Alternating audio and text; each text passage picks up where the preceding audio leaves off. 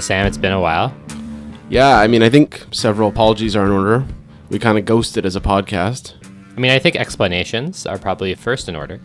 Yes, we were both moving around July 1st. It is National Moving Day in Quebec, July 1st, which is incidentally the same day as Canada Day.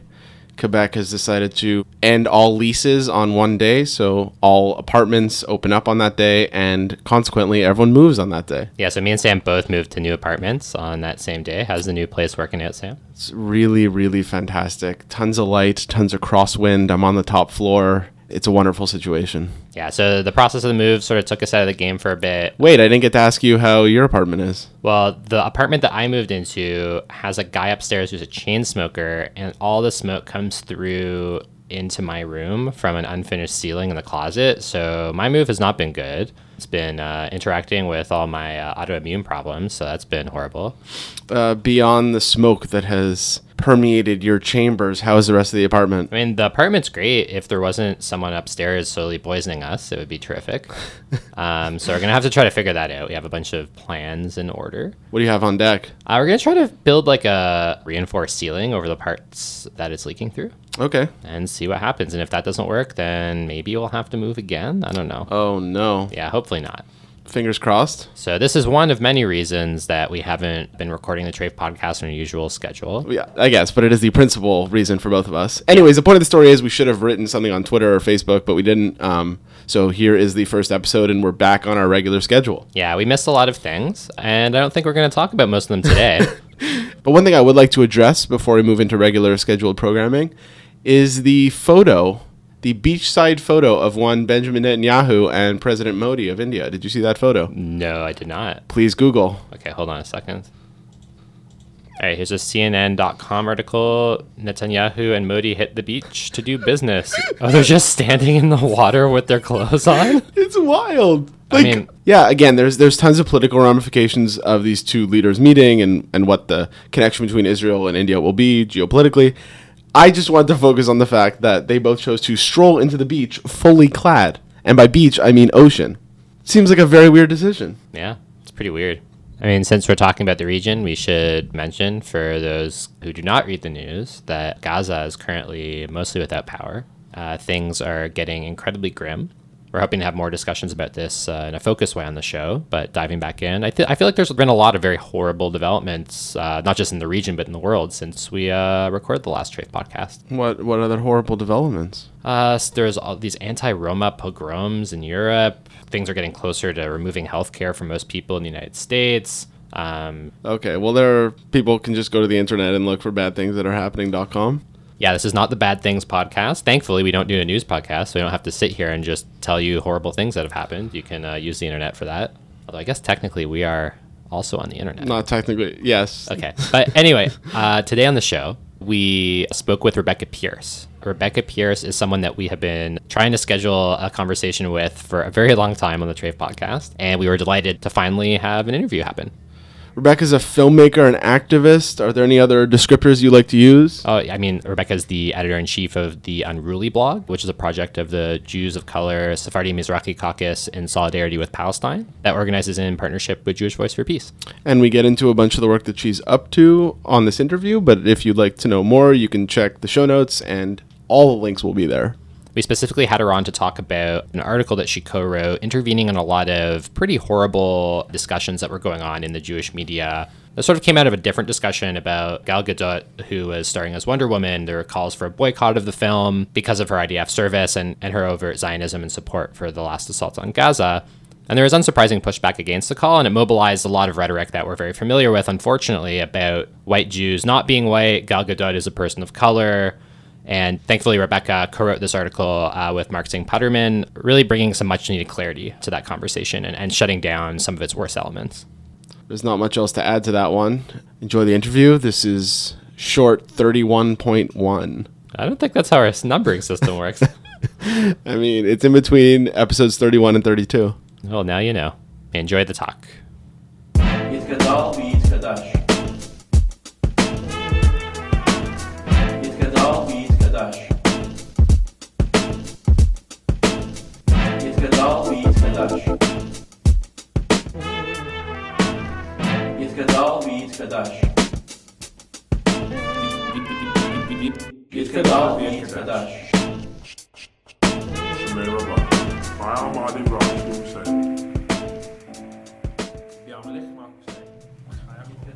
I'm Rebecca Pierce.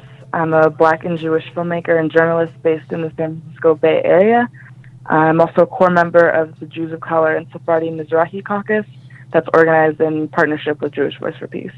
Uh, well, Rebecca, thanks so much for coming on the show. And we, we've wanted to have you on for a long time, and it's uh, really great to have you on. Well, thanks for having me. I'm really excited to be here. Uh, we actually have a lot that we want to talk about, but the thing that I think makes sense to start with is a recent article that you wrote in the Forward uh, entitled What Jews of Color Hear When You Say Gal Gadot Isn't White. There's been a lot of Jewish media discussion of Gal Gadot since the Wonder Woman movie came out, and I was wondering if you can talk a bit about what led you to write this article. Yeah, so um, I wrote that article with Mark Tseng-Putterman. We had both been sort of witnessing this whole conversation unfold around Gal Gadot and her supposed status as a person of color. And that kind of started when a writer for comicbook.com wrote about how people complaining that Wonder Woman was a film that didn't have a lot of racial diversity were wrong to do so because Gal Gadot is Israeli and is thus not a white person. And pretty soon we started seeing different think pieces promoted around this topic, most of which were written by white Jewish people. Um, and I think Mark and I were both pretty frustrated at the fact that this conversation that has a lot to do with Jewish people of color were impacted by the, the history of whiteness and like its continued existence in the Jewish community, that our voices are totally ignored in this and it leads to our continued erasure as Jewish people of color. So we felt like we really had to say something. I mean, people should go read the article. It was published on June 16th. But for people who haven't, would you mind kind of talking a little bit about the issues that you and Mark raised?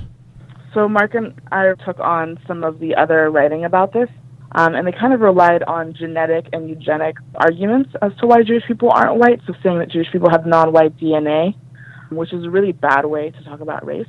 Israel has its own racial hierarchy that Gal Gadot is a part of, and as an Ashkenazi person compared to a Mizrahi Jewish person or an Ethiopian Jewish person, she is a white person. She's not a Jewish person of color, and that means something that matters. And to portray her as a Jewish person of color or a person of color more broadly is to cover up this really deep history of racism in Israel um, between Jewish people.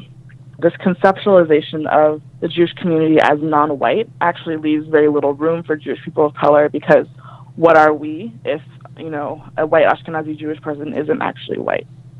I mean, another element of this uh, media discussion that was going on seemed to resemble to me something that happens quite a bit, where when there are issues raised about Zionism or about white Jews and whiteness, things get derailed very quickly mm-hmm. in different directions. And one of the manifestations this often takes is white Jews running away from the realities of, of complicity in these things. And I don't think it's coincidental. This discussion was emerging from critiques of Gal Gadot, her relationship to mm-hmm. the Israeli Defense Forces, and her support for the last assault on Gaza.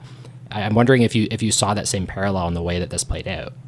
Yeah, I mean, I think we kind of left the discussion of Gal Gadot's military history and her, you know, relationship with Zionism to the Palestinian and other folks of color who've already talked a lot about that. Um, but I definitely do see a connection, and I think that whether you're talking about U.S. white supremacy and settler colonialism or Israel, there's a really strong attempt to avoid these conversations in the Jewish community because they challenge this kind of perception of ourselves as the sort of perfect victims and people who are morally on the side of justice in every case. That's impossible for any person to always be morally on the side of justice. You're going to be wrong and mess up sometimes. And if you're talking about a community that's had very violent anti Semitism and you know, genocidal actions taken against us, there are going to be some people who react to that by clinging on to the structures of power that are harming other people. If you're talking about the United States, something I was always curious about as a black Jewish kid growing up was what were Jewish people doing during slavery? And then when I started to research this, you know, there weren't a ton of Jewish people in the United States in the antebellum era, but the Forward has a great article about the Jewish community in Charleston, South Carolina, which was the main hub of Jewish life in the United States at that time, where Jewish people owned slaves at the same rate as their Christian neighbors. You know, Judah P. Benjamin, who was a product of that community, ended up being the Confederate Secretary of State. And so, like, for me, this fact that there were Jewish people who got to be white when my black ancestors in the United States were slaves, you know, a lot of white Ashkenazi, especially also white Sephardi Jewish folks, want to ignore this history, they'll start Jewish history, say in 1900, um, and ignore it. And I think that part of it is that dealing with this reality breaks down a kind of self image that people want to have of ultimate morality when no one has that. And Jewish folks certainly aren't exempt. And it's part of the diversity of our people that you have black folks who are in the Jewish community who are descended from slaves, and you have white folks who are descended from slave owners.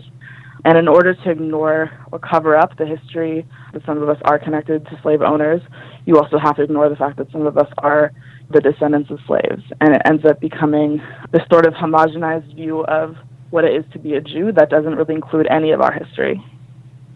So we've spent a lot of time on the show thinking about anti-Semitism and thinking about how anti-Semitism is used. When you're talking about the need to kind of complicate the Jewish experience and Jewish history and Jewish identity, one thing that it kind of flagged in my head is this ongoing conversation about anti-Semitism and how Yeah. there's people cling to a singular narrative of anti-Semitism when obviously mm-hmm. it it means so many different things to different people at different times in in different places. And I guess I'm just wondering how you feel the discussion around anti-Semitism intersects with what you just talked about. Yeah. There's another problem, which is that when people talk about Jews, what they really mean is white Ashkenazi Jews in the United States. I hear this over and over again where people will say Jews X, Jews that, and they're really talking about a very particular group of Jewish people. And because of that, when anti Semitism is discussed, there's also a very particular type of anti Semitism that we think of. And when I look at the things in my life that I felt were anti Semitic, it often looks really different because I'm racialized in another way, and so the anti Semitism comes up in another way. Whether that's the anti Semitism I received being, you know, a black Jewish person, maybe from my own community, maybe from other marginalized communities, that's one thing. There's also, I think, a sort of internalized anti Semitism that gets put onto me from other Jewish folks who are defining what it means to be Jewish in really narrow ways that um, have to do with trying to conform to a certain Jewish identity and exclude other parts of the Jewish identity. Something that I'm careful to say when I'm talking about issues of race and the Jewish community is that the existence of racism between Jews or coming from the Jewish community and discussing that racism doesn't erase, ignore, or discredit the actual history of anti Semitism and the ongoing anti Semitism that Jewish people face. Jewish people certainly were not white in Nazi occupied Europe. They certainly weren't white in the centuries before that when they were being systematically excluded. But at the same time, anti Semitism and white supremacy are both things that have changed over time and people's statuses have changed over time, right? But I think that people have a hard time changing their perceptions of who they are with that history. I hear a lot of folks talking about things that happened to their grandparents as if they're happening to themselves when they're describing their positionality as a Jewish person and with anti-Semitism. And I think that um, intersectionality is a really important way of looking at these things because you can be empowered and privileged in one way and disempowered and marginalized in another. And I think you can both experience many of the privileges of what it is to be white in America right now and also be excluded along the lines of your religion in certain ways, which is a different axis of oppression. You can, in many ways, be an out Jewish person in the society and still receive the privileges of white supremacy.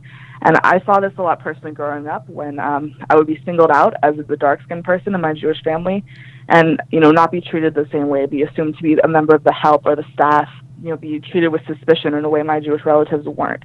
That doesn't mean that, you know, my grandfather or my father never ever experienced anti Semitism. There was anti Semitic redlining in Chicago when my dad was growing up and all sorts of phenomenon that targeted them for being Jewish. But when you look at how the black part of my family is able to live versus the um, Jewish part of my family, there's a systematic difference in how people are treated. And I think if you're trying to talk about anti Semitism as something that somehow nullifies these privileges, that's a really big problem, and it ends up, again, flattening Jewish identity. I mean, in terms of what you were saying about the the flattening of Jewish identity, one rare place on the Jewish internet, which is a small place to begin with, that you know uh, this is being actively resisted, and, and Jews of color are given a platform to talk about their insight and their experiences, is the Unruly blog, of which you are, of course, the editor. Yes. And could you just maybe talk about the origins of that blog and how it got started? Yeah, so Unruly is the sort of official blog of the Jews of Color and Sephardi Mizrahi caucus that was founded in partnership with Jewish Voice for Peace at the 2015 JVP National Membership Meeting in Baltimore. Started out with a core of 16 people, and we really wanted to focus on bringing an anti-racist approach to Palestine solidarity and confronting Zionism, fascism, and Israeli nationalism, both in Israel and in our Jewish communities. We were trying to kind of confront the fact that the only time that you do really hear about Jewish people of color is in this very sort of brownwashing context of, oh, look at diverse Israel, look how they have an Ethiopian Miss Israel and um, a Bedouin judge and a Mizrahi fashion designer. So we were really trying to confront all of these issues in the way that our community was being used to brownwash Israeli apartheid and also um, the harm that that does to Palestinians and the harm that that does to us. We're also just trying to build a, a community for ourselves when we're often excluded from the Jewish community, both as Jewish people of color and Sephardi Mizrahi Jews, and as people who are critical of Israel, critical of Zionism, critical of the occupation. So the blog, we're really trying to build a platform with the Unruly blog for both Jews of color and Palestinians. Our first commissioned piece was a Palestinian Jewish woman writing about Standing Rock. And since then, we've had a lot of different pieces about things like, you know, Trump's Muslim travel ban, uh, we had a great piece by Mark Tseng-Putterman about the history and changing status of Jewish people in relationship to whiteness and how Ashkenazi Jews in particular can benefit from white privilege and, and be white in this country. And we've had like a pretty diverse array of different pieces and we're trying to break out more into like, you know, developing a podcast, just trying to increase the conversations and the representation of diversity in the Jewish community both around discussions of Israel and Palestine and more broadly in terms of racial justice issues and Jewish issues in the U.S.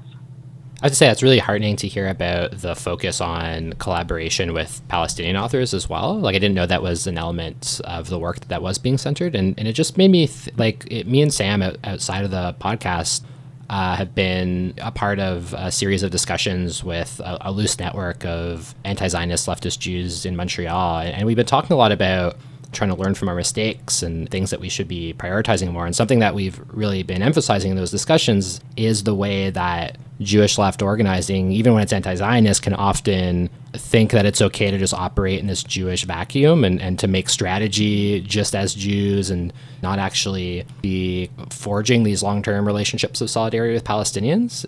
Is that is that a dynamic that you've encountered in Jewish organizing where, where you're at? Yeah, definitely. I think that's two competing problems. One is the need for anti Zionist and Jews of color spaces within the Jewish community. That's super necessary, but I think that it's also really important, especially considering that some of the folks in the caucus are Palestinian Jewish folks.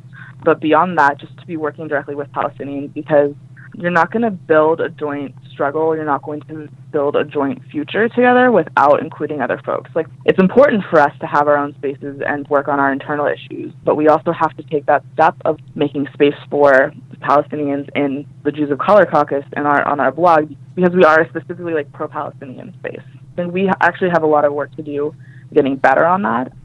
I'm hoping to like have a whole series about Jewish accountability to Palestinians written by Palestinians on the blog Oh, wow. and I think I also want to push some of the folks in our community to look at the Palestinian folks who are already there, listen to them, and think critically about what are our relationships to Palestinians. You know, I think a lot of Jewish folks in the caucus, we see ourselves as being victimized by Zionism in a certain way because of the, the emphasis on European Jewish culture and both the creation of the State of Israel and really like the conceptualization of what it is to be Israeli. But we also have a really complicated relationship with Palestinians where we do benefit from their oppression, and we need to be responsible for that and make that extra effort to share some of our resources in our space with Palestinians who might not have access to the same thing.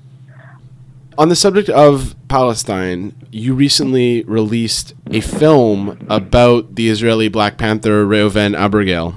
I guess I was wondering if you could talk a little bit about how that project came together and why you chose to focus, I guess, on on this particular person and his lived experiences. Yeah, so the project started when JVP's social media coordinator approached me about doing a film. She wanted something about Jews of color and was especially interested in Mizrahi issues because, you know, Mizrahi Jews in Israel are one of the largest groups of Jews of color anywhere. I had already met Reuven a few years prior to that. I traveled to Israel and Palestine on an interfaith peace builders delegation, the African Heritage delegation in, in 2014, where we'd met Reuven and he'd really made a huge impression on me. This was just before I was getting involved in the Jews of Color caucus. You know, hearing his voice and his principled opposition to Zionism on the basis that it discriminates against and destroys his people and also discriminates against and destroys Palestinians was really a groundbreaking thing for me to see. It, it opened my eyes up to a whole other element of the conflict, which is really that anti Arab racism has been internalized and inflicted um, within the Jewish community in a really you know terrible and violent way. So I'd already kind of had a Reuven in the back of my mind and his tour, and specifically that he does of Musrara neighborhood in Jerusalem and the history of the Israeli Black Panthers. I was already sort of thinking about these things, and so I, I proposed shooting a video of that and getting to kind of share his story with folks who may not even know what a Mizrahi Jew was, which unfortunately is the case for a lot of Americans and a lot of American Jews. I was like 100%, you know, getting support and guidance from the Mizrahi folks in the JOCSM caucus. We also had an amazing Palestinian interpreter and producer, Dareen Jube, who helped out, out a lot. And then the post production process, we had a really good friend of mine who's a Mizrahi and Palestinian Jew who was giving a lot of post production support and helping to translate. And through this really, I think, dynamic, diverse team of people, we were able to make something that, you know, I'm really proud of and proud to have been a part of, which is telling Reuven's story. And Reuven is such a singular voice in that he really he rejects the divide and conquer rule that's pushed onto Mizrahi people, pushed onto Palestinians, pushed onto all the folks living on that land and he's uh, really committed to a joint struggle for justice, which I think, especially in the United States, we do not hear about that happening. So I thought telling that story and sharing Reuven's voice was really important. So it seems like you always have uh, a ton going on. What do you have on your plate right now? What kind of projects are you working on? Um, I have a project about African asylum seekers in Israel. This is um, Sudanese and Eritrean folks who globally have some of the most the highest rates of being recognized as asylum seekers within Israel face a really strong uphill battle against state-sponsored anti-black racism. So I'm focusing a lot on that, and also with the Unruly blog, we're trying to kick off sort of our new fiscal year in July, and we're going to kick off two posts every week and a lot more content. Aurora Levins Morales, who's a really brilliant artist, activist, and podcaster, is going to be doing some podcast work with us. We're going to have a sort of radio unruly channel that we're really excited about. And it's just trying to continue the work of the caucus, which grew from 16 people to 100 people who came at our um, Jews of Color Day at the national membership meeting for JVP. And just continuing that work of building with each other, building with Palestinians, and building, you know, more broadly with the racial justice struggle that we have globally right now. Well, Rebecca, it was really great to, to talk with you. Uh, thanks so much for taking the time. I'm glad we were finally able to, to schedule it thanks for having me. Um, I always listen to you guys, and I'm really well. I probably won't want to listen to my own voice too much, but I'm really excited to be on this. Thanks so much for you know providing a place to talk about these issues. It's really important, so I appreciate it. يتكدال ويتكداش يتكدال ويتكداش يتكدال ويتكداش So that was our interview with Rebecca Pierce. Uh, before we get to our usual house cleaning segment at the end of the show, I just want to mention that um, we, were, we, were, referring to the situation in Gaza earlier. Uh, we didn't get to it in the interview. Uh, Re- Rebecca put together this excellent short film in 2015 following the 2014 assault on Gaza, and she interviewed some of the survivors from the assault, uh, specifically a group of boys who were attacked with Israeli missiles on the beach. It got a lot of uh, press at the time and uh, it's a, a, very very intense difficult watch. But we'd highly recommend it and we'll have links in the show notes to that as well as uh, her other work.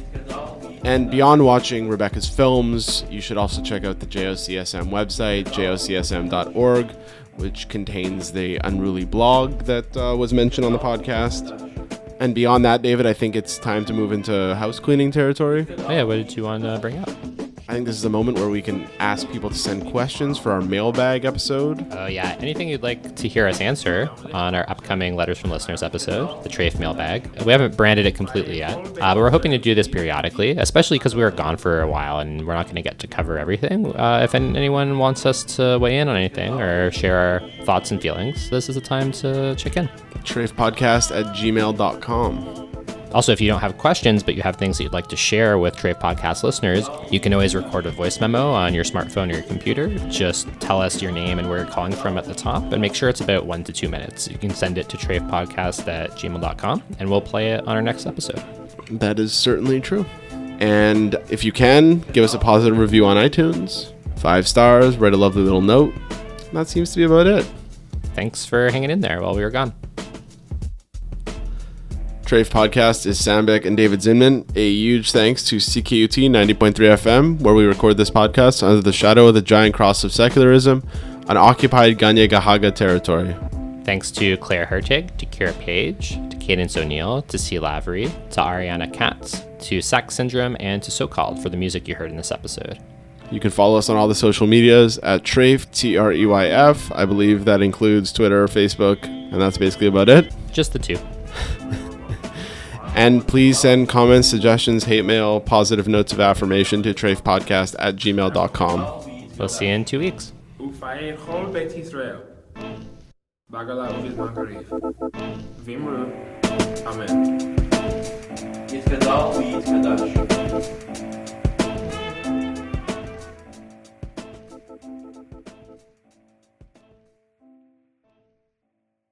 Actually, what? What's that? That's my alarm. Is it time to wake up? No. This has all been a dream. It was is I think it's time to wake up a few days ago and I never turned it off. what? Like like in the sense that sometimes when I do the later alarm You've been snoozing for three days Yes. on your I have. alarm. I have.